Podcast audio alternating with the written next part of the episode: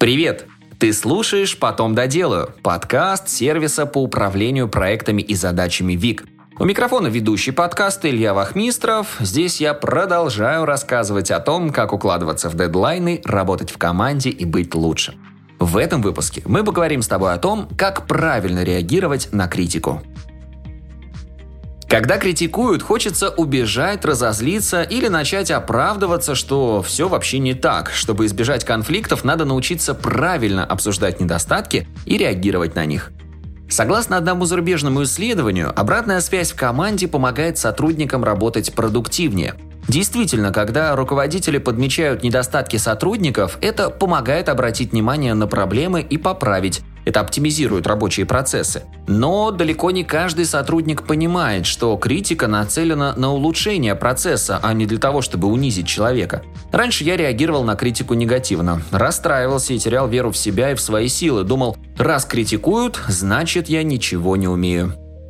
Поэтому многие руководители опасаются критиковать, чтобы избежать недопониманий и конфликтов. Но это приводит к другой проблеме. Незамеченный недостаток сотрудника потом приведет к ошибкам в процессе и потерям денег, репутации и так далее.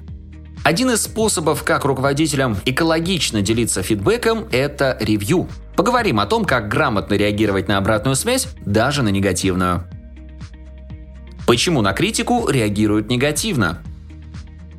Наша коллега Мария рассказывала нам о методе «я окей» и «ты окей», об отношении к себе и другим. Есть четыре позиции «я окей» или «не окей» и «ты окей» или «не окей», где каждая – это принятие или неприятие себя или другого. Когда нас критикуют, включается одна из четырех вариаций. Первая вариация – «я не окей», «ты окей». Если мы считаем себя хуже, а нас критикуют, хочется убежать, уволиться и так далее. Например, Босс опять указал на эту ошибку. Все, увольняюсь. Меня не ценят, да и, наверное, уже ищут замену. Я окей, ты не окей. Не верим критике. Уверены, что справляемся хорошо, а вот другие нет. Не понимаю, почему мне постоянно начальник указывает на это. Я уверен, что отлично справляюсь, это просто он тупой и не понимает. Третья вариация. Я не окей, ты не окей. В таком случае относимся к критике равнодушно. Я плох, как и все, и забиваем, не придавая значения замечаниям.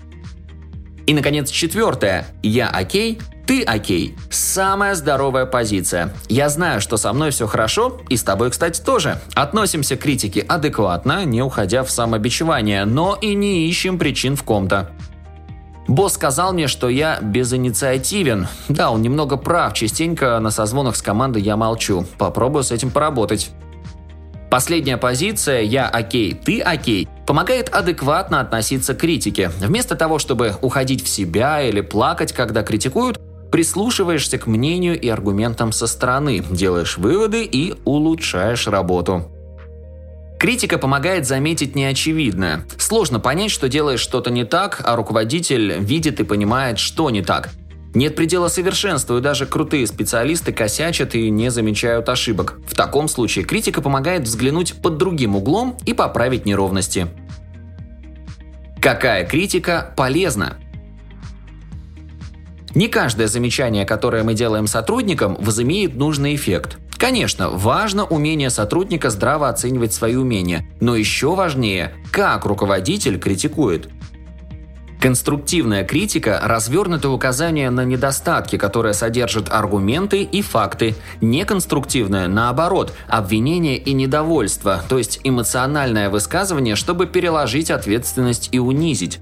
Конструктивная критика не портит отношения в коллективе, а обвинение, недовольство или унижение еще как – мы собрали пять главных критериев конструктивной критики. Первое. Спокойный тон.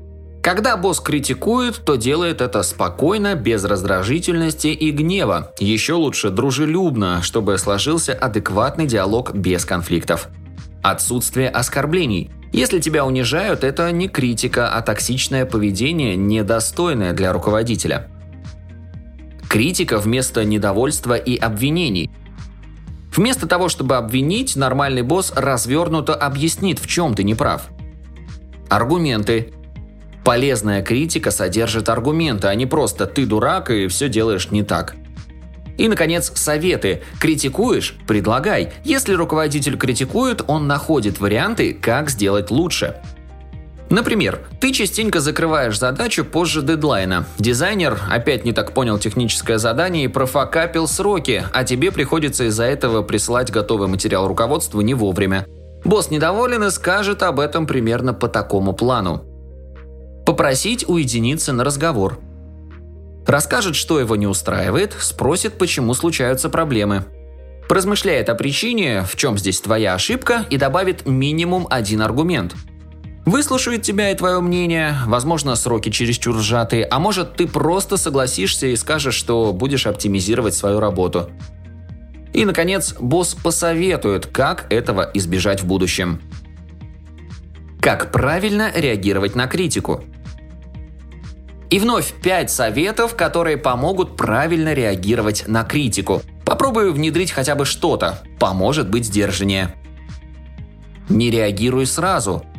Если коллега или босс указали на недостаток, не начинай сразу обороняться, выслушай критику и не перебивай, пусть это и сложно.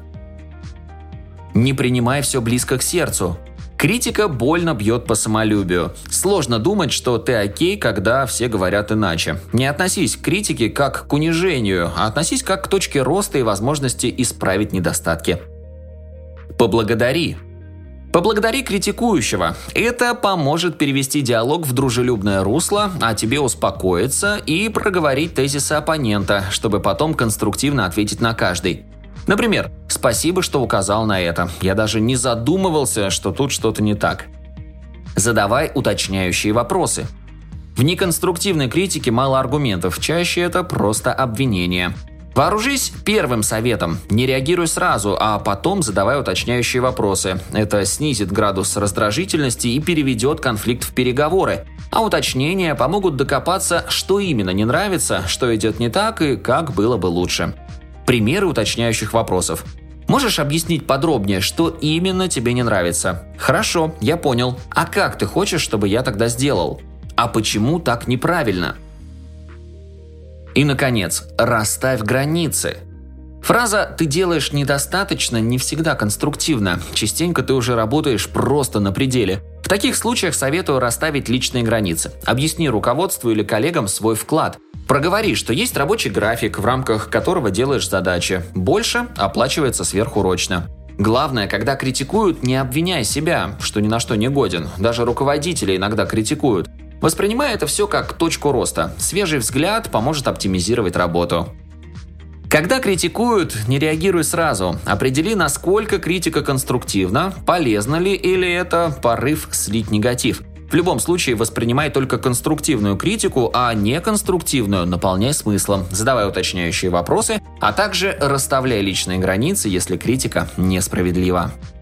Спасибо, что дослушал выпуск до конца. Делись этим и другими выпусками со своими друзьями и коллегами. Подписывайся, чтобы не пропускать новые выпуски. И, конечно же, регистрируйся в нашем сервисе ВИК. ВИК отлично подойдет для управления личными задачами, например, для планирования дел, и для работы в команде. Регистрируйся, чтобы стать эффективнее и делать больше. На этом все. До встречи в следующем выпуске.